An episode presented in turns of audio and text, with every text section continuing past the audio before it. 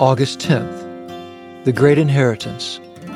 Furthermore, because we are united with Christ, we have received an inheritance from God, for He chose us in advance, and He makes everything work out according to His plan. Ephesians chapter 1, verse 11. The redemptive miracle of Christ eliminated our separation from the Father because of sin and paved the way to restoration and relationship with our holy God. Additionally, by his generosity and perfect love for his redeemed sons and daughters, he lavishes us with grace upon grace, promising an inheritance.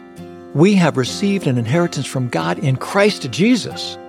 Recipients of this divine inheritance will never fully comprehend the depths of this phrase.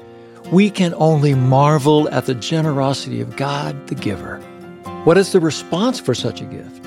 Even a partial realization of God's generosity generates stunning wonder and awe, followed by appreciative hearts that are led to express unfettered devotion to Him as He leads us in His plan.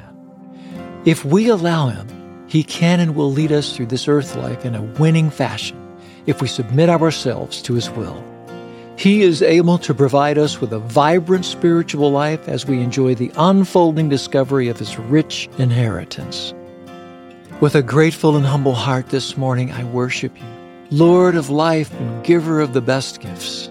You have established a plan and the successful path to the destination to which you lead me. Lead me on righteous paths and steer me away from the obstacles which would cause me stumbling. Amen.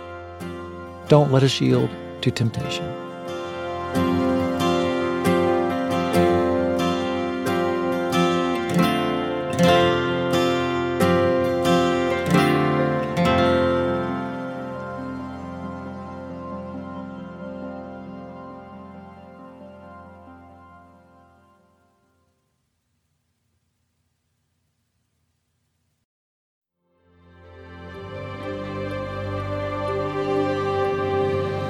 Thanks for joining me in today's devotional and a special time with the Lord.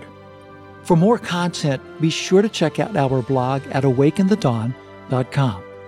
Follow us on our Instagram at Awake In the Dawn Daily and Facebook at Awake In the Dawn. We also have a Patreon at patreon.com slash awake in the dawn if you would like to support our work with Hope Village.